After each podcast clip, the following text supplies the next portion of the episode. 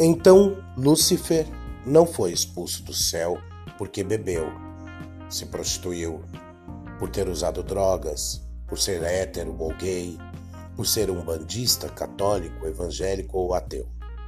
Ele caiu pelo seu próprio orgulho, caiu pela soberba de se achar melhor que Deus. Isso é o que acontece quando você acha que tem o poder de condenar outra pessoa só porque ele pensa de uma forma diferente da tua. Somos todos falhos e pecadores. Então, não fique arrotando santidade se você também peca. Jesus disse: amar ao próximo, e não só quem você acha que te convém. Texto Padre Fábio de Mello